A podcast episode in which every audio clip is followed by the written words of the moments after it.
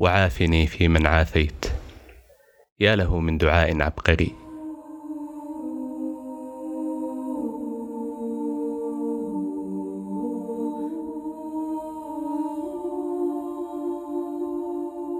كان يكرر علي في كل مرة يراني مطأطئ الرأس فيها.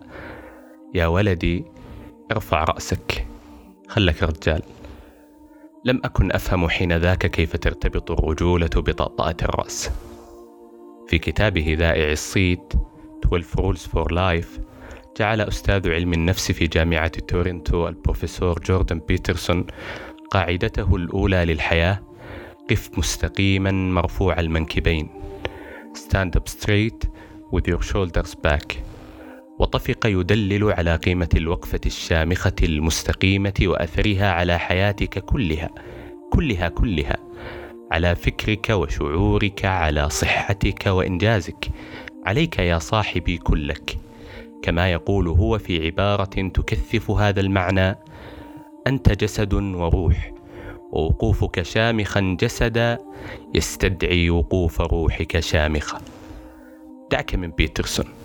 وتعال ننهل من النبع الصافي في صدر الإسلام وعهده الأول ومع مطالع خيوط شمس الحضارة العظمى سمع الناس ووعت قلوبهم الكلمات النبوية الناصحة وإن لبدنك عليك حقا في حديثه صلى الله عليه وسلم لعبد الله بن عمرو. في البخاري عن عون بن أبي جحيفة عن أبيه قال آخى النبي صلى الله عليه وسلم بين سلمان وأبي الدرداء فزار سلمان أبا الدرداء فرأى أم الدرداء متبذلة فقال لها ما شأنك؟ قالت أخوك أبو الدرداء ليس له حاجة في الدنيا.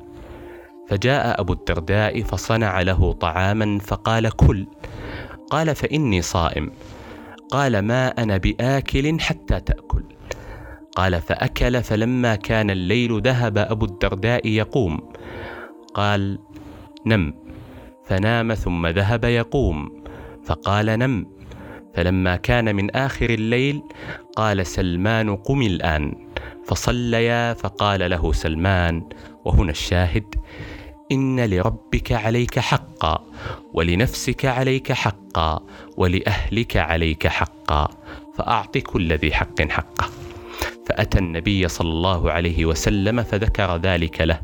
فقال النبي صلى الله عليه وسلم صدق سلمان. الله أنت ثم الناس.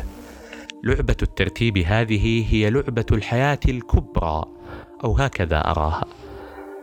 أن تحسن وضع كل شيء في موضعه ومكانه وتوازن بين حقوق المستحقين كل بقدره. هذه لعبة الحياة. التي من فاز بها فاز حقا. قل لي الآن كيف يكون الجري حول الحزام طريقا إلى الله؟ بل كيف يكون التزامك بنظام غذائي صحي صعب طريقا إلى الله؟ أو ليكن السؤال كيف تكون عنايتك بهذا الجسد طريقا إلى الله؟ هذا الجسد أتظن الله أنعم به عليك عبثا؟ ستقول لي: لا حاشاه تعالى. عظيم.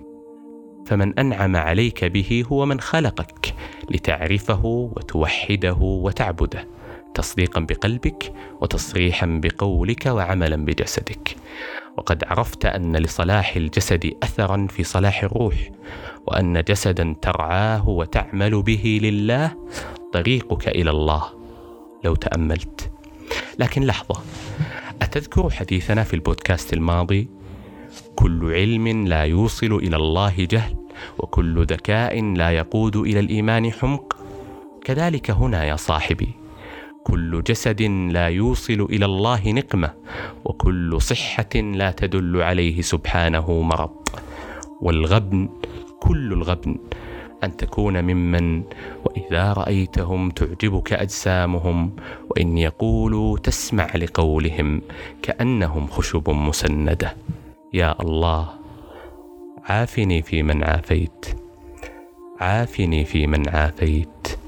عافني جسدا وروحا.